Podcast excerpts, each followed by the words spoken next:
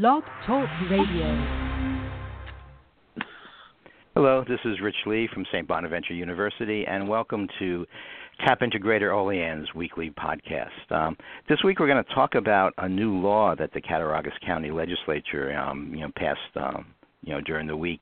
And uh, with me are two of the student reporters who worked on the coverage of that law. It's Mitch Rozansky and Anthony Sambrotto, who did a, a really good, comprehensive piece summarizing what the law was before the vote. And then um, Anthony was up at the county building actually covering the vote. So, Mitch, um, I'd like to start with you. Um, can you just kind of summarize and, and tell the listeners what this new law does? Yeah, so uh, the Cattaraugus County Legislature they voted on Wednesday, like to decide whether uh, they should increase the legal age for purchase, purchasing tobacco from 18 to 21. So basically, what that does is increase the the um, the age three years for um, Cattaraugus County where you have to be 21 to purchase tobacco. Okay, and I know the law takes effect November 1st, but in the, the story that you and Anthony did in advance of the hearing, I know you spoke with a lot of people who were in favor of the law. Um, what type of like organizations or groups, you know, were supporting this change in the legal age to purchase tobacco? Um, Anthony, oh, that, oh, yeah, yeah. Uh, well, uh, from the hearing, uh, you know, we had people, representatives from Roswell Park. Uh, we had this uh, Clean Air Coalition uh, who were who was supporting uh, the law as well, and then there there were uh, area students and teachers who were supporting the law. So it was kind of a a, wide ranging group of, of people who were in support of it, and uh, I think the the people who helped bring the law to the legislature, which was the the Clean Air Coalition, did a nice job of kind of bringing everyone in and and showing the wide range at the hearing. Okay, and um, as you reported, that the law passed pretty easily. I think it was uh, by a vote of 14 to two. But I know in reading your story, you know, one of the yes votes came from somebody who originally, you know, was not in favor of the law, and you know, he spoke, you know, pretty eloquently about what moved him. Can you, you know, just kind of describe what changed um, that one legislator's mind? Yeah. So uh, before the vote actually happened, uh, there was well, first the, the public was able to comment, and then uh, the chair of the legislature let the uh, actually legislators get up and uh, say what it was on their mind. And this one man, you know, stood up and uh, he said that he had been uh, a hard no uh, for the vote for a while, and then uh, one of his constituents, uh, who was a teacher at a local high school, he didn't say which one, um, you know, just kind of met with him in his office and, and told him that you know some of these students, ages you know 13, 14, 15 year old, who had been getting the tobacco from these 18 year old students, you know, would come into the classrooms um, smelling like smoke, and uh, what that teacher told him really really got to him, uh, and he decided that that was enough to change his vote. So uh, he changed it to yes. Okay. Okay, yeah, that was legislator um, Frank Higgins. I'm just looking at your story now, and it's yeah, it's nice when mm-hmm. people you know are not so set in their ways that they listen to to the testimony, do the research, and, and actually you know then you know make their decision based on what they've heard from their constituents. Um, Mitch, I want to go back to you and and the story that you and Anthony you know worked on you know before the actual vote. Um, and I know you spoke with a lot of people about why this law was needed. There are a lot of statistics about underage smoking. You know, can you can you run through some of the reasons why people thought this law was really important? That it really was important to uh, uh, increase the age for buying tobacco. Well, yeah, I mean, one of the things you're talking about, like especially the school with the the kids coming into school smelling like smoke. It's mostly the the younger children, the younger kids, and uh, mostly high school age uh, they come in, they get their tobacco from their 18 year old friends because there's some kids still in high school who are 18. So they'll, they'll purchase their tobacco products for their younger friends in high school, and the younger friends will continuously use it, come into uh, school smelling like smoke. So the law, what what the law what the law is trying to do that is trying to outlaw that, trying to um, keep it keep it out of the high school. Really, I mean, they're raising the age to 21. There's not really going to be any high school age students at 20 at 21, so they they won't be able to really get their hands on tobacco.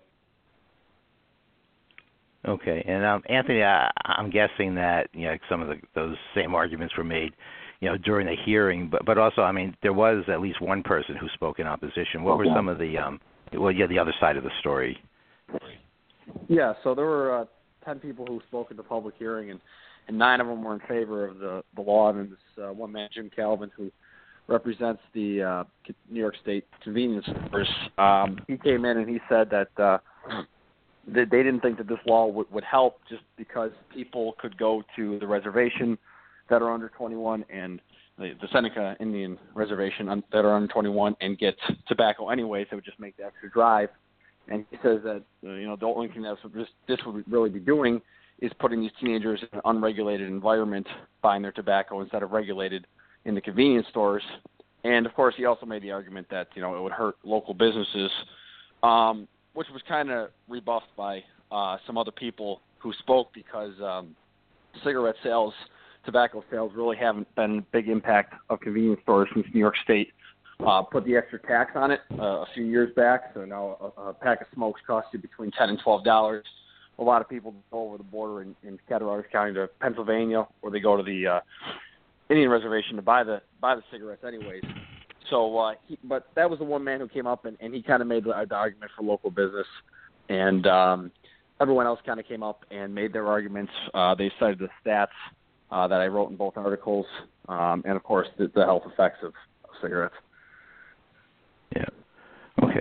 Can you, um, Anthony? Can you put the you know what this action by Cattaraugus County into context. Um, I believe we're one of the few counties in the state, you know, to do this so far. Yeah, there's there's five counties that are in the state. Um, most of them are, are kind of bordering uh, either up in New York City or uh, kind of Long Island area.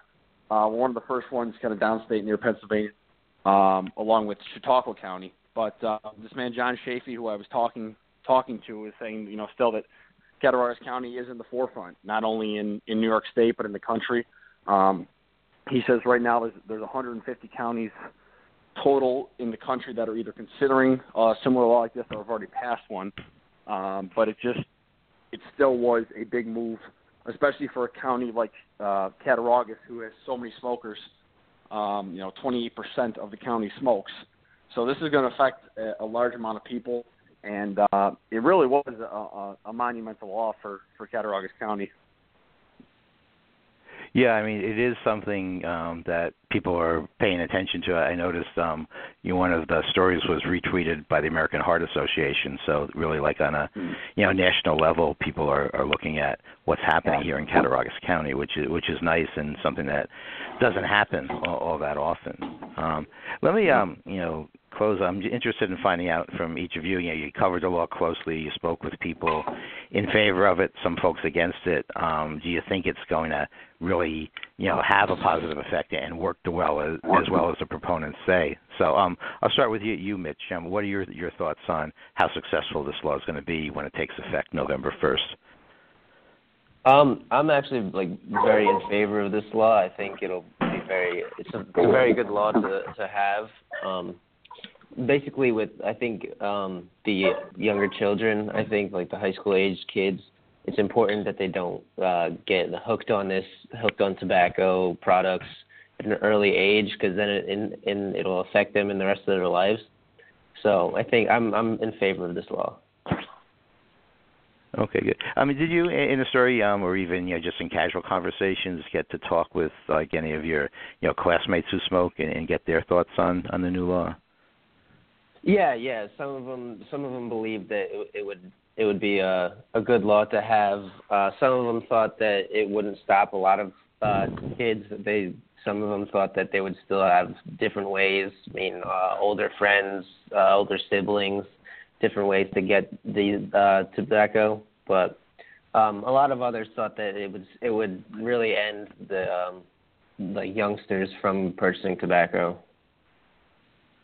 Okay, well, hopefully um, it has the effects that the legislature is hoping for. And um, Anthony, like we'll, we'll close with you, kind of the, the same questions. I mean, what um, you know, having you know researched the law, written about it pretty closely, and, and spoken with a lot of people about it. You know, you think it's going to be effective when it takes effect later this year?